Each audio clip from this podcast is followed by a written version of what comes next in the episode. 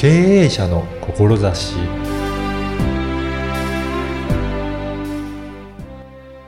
こんにちは、小ラボの岡田です。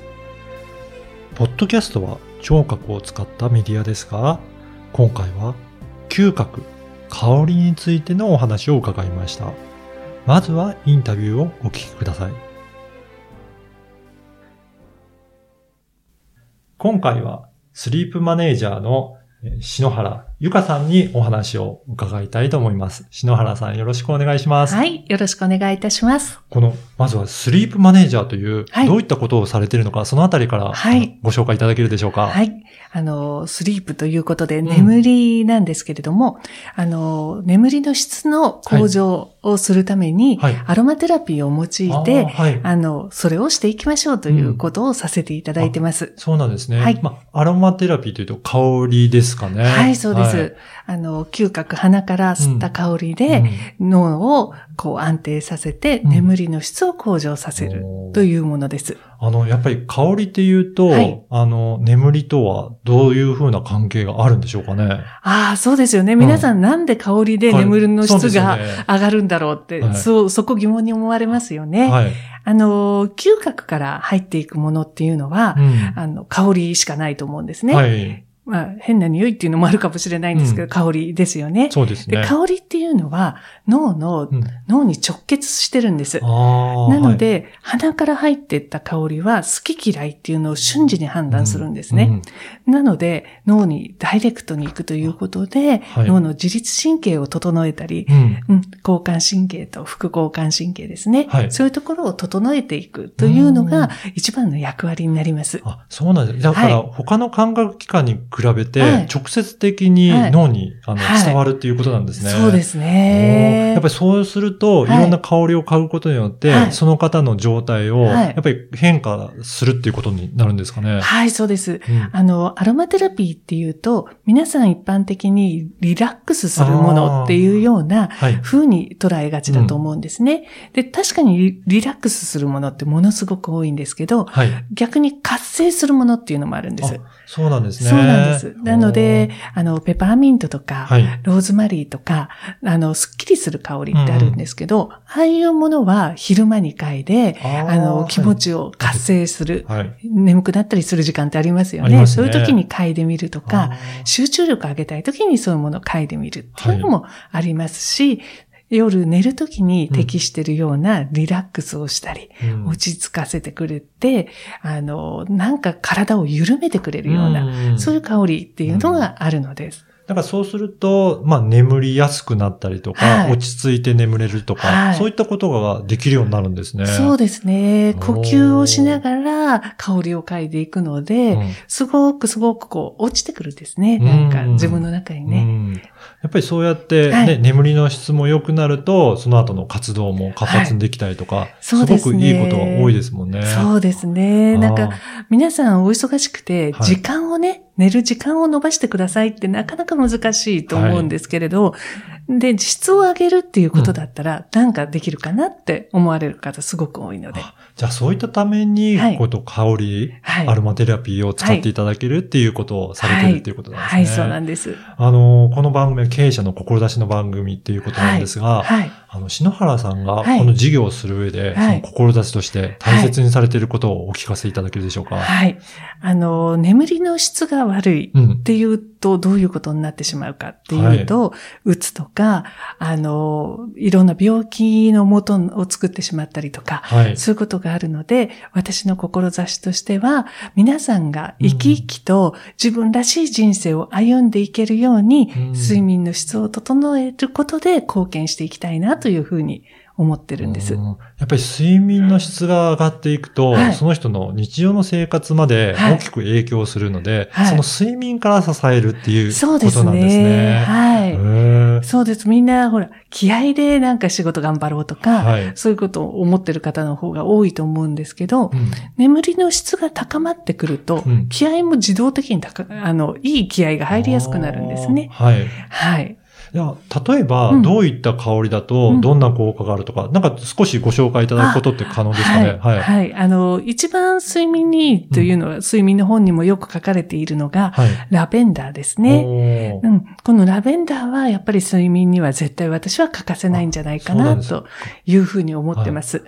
どういった効果というか、あるんでしょう鎮かね。静効果というか、あやっぱりリラックスと思っていただいていいと思うんですね。はい。もう本当にこう吸うだけで気持ちがスーッと落ち着いてくるような、うんそんな感じです。確かに、まず、落ち着いて、興奮した状態だとなかなかね、質も良くないと思うので、そううんそのあたりを落ち着かせるような効果があるということですかね。そうですね。あなんか日中忙しくされてる方って呼吸が浅くなってる方がすごく多いのーで、はい。こういうリラックスさせてあげると自動的に鼻がスーって吸いたくなるんです。ああ。もうこれね、本当にやってみたらわかるんですけど、はい。ふ普段の呼吸ってスーハー、スーハーって普通にしてるんだけど、こういうリラックスしたい香りが来ると、はいすごく自分で吸い上げてきます。吸いたくなるので、うん自動的にいっぱい吸って、吸ってます呼吸が、だから深くなるっていうことですね。そうですよねああ、そういう効果があるんですね。本当にびっくりなんですけど、うん、やっぱり自分の心境にバンとあったものが来ると、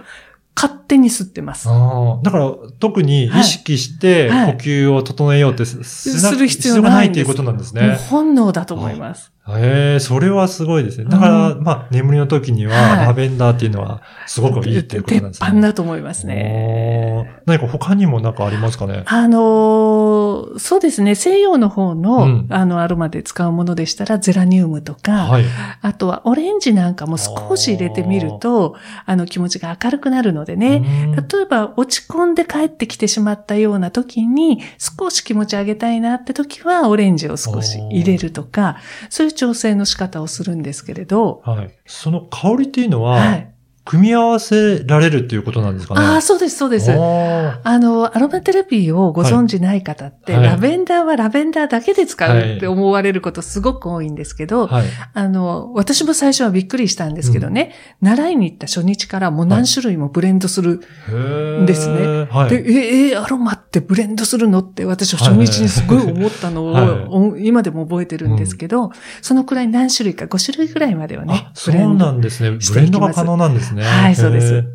じゃあそうやって、はい。あの、気持ちに合わせて、はいあの、いろんな香りをブレンドして、これをちょっと多めだったりとか、はい。いうことを調整しながら、はい。その時の状態に合わせはてい、香りを作っていけるっていう、そそうういうものですね。。そうなんです。へはなんかすごいいろいろね、奥が深いような感じですね。そうですね、うん。本当に、あの、ちょっとしたことで、私、その、質を上げるためにカウンセリングをするんですけれども、その、クライアントさんが、ちょっとしたキーワードみたいなことをおっしゃると、うん。あ、その気持ちがあるんだったら、こっちの香りの方がいいなとか、はい。この香り入れてみようかなっていうことになっていくのうで、ん。うんもう本当に気が休まらないでうん。働いてる人たちうん。には、マジョラムとかをちょっと入れたりとかするんですだからやっねぱ。りそういったその方に本当に合わせたようなブレンドをしていくと、はい。はいその方が落ち着いて、眠りをちゃんと深くできるような状態を作れるということ。作れますね。ね。なんか今日のお話を聞いて、はい。すごく興味を、アロマについはい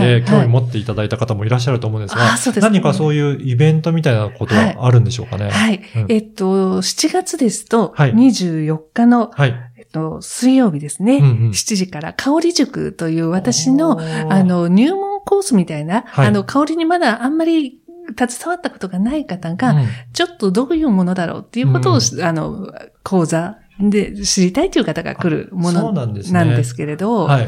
で、そこで7月なので、うん。夏を乗り切るアロマ。おーとか、ハーブとかの講座をさせていただくんです。確かに夏暑かったり、蒸し暑かったりして、そうですね。想像してもなんかいろんな匂いありそうですけど、うんこれをどういうふうに乗り切ろうっていうの、もしよかったらはい簡単にちょっと、はいはい説明いただけるでしょうか？はい。例えば、夏暑すぎて、はい。き気持ちが乗らないとか、うん集中力なんか全然ない。っていうのってよく出てくるじゃないですか。はい。その時に、それでもやらなきゃいけない時に集中力を上げてくれるような香りとか、あとは、そうですね、この暑い、蒸し暑い日本で、うん電車とかに乗ると、暑くてちょっと臭いみたいな時に、はいこう、そうプロテクトしてくれるような香り。自分を守るような感じですね。そうなんですはいはいあと、男性のお客様がよくおっしゃるのは、はい。あの、営業の方とかで靴を脱いで上がらなきゃいけないようなはいところに伺った時、はい。俺の靴下どうなんだろうって思うんですよ。心配になりますよね。そうそうそう。はい。で、そういう方に、その靴下とか靴にね、ちょっとスプレーしてあげるような、そういう香りのご提案だったり、うん。あとはもう夏バテ防止のハーブティーだったりとか、そういうことを講座の中でお話しさせていただきます。確かにいろんなシーンで香りって実は考えてみるとはい気を使う場面とかはいありますね。あります。夏はあるんですよ。特に暑いし、日本の夏は。うん。だからそういった時にいろいろ活用できるようなことが、はい学べれるような講座だっていうことですそうですね。はい。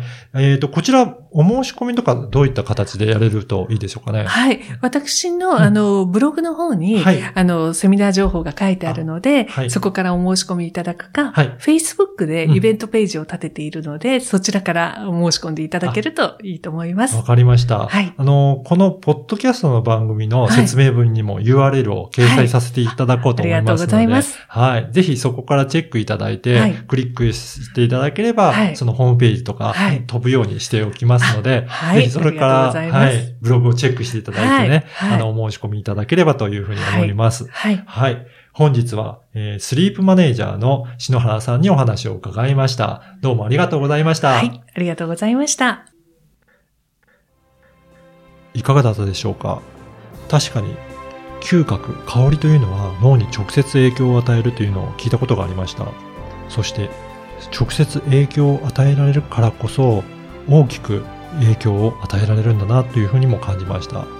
心を落ち着かせたり、興奮させたり、いろいろな場面で香りをもっと活用すれば、いろいろな効果が生まれるんだなというふうに思いました。ぜひ、篠原さんの講座にも受講いただければなというふうに思います。あなたの思いを声で届けてみてはいかがでしょうか。ではまた次回。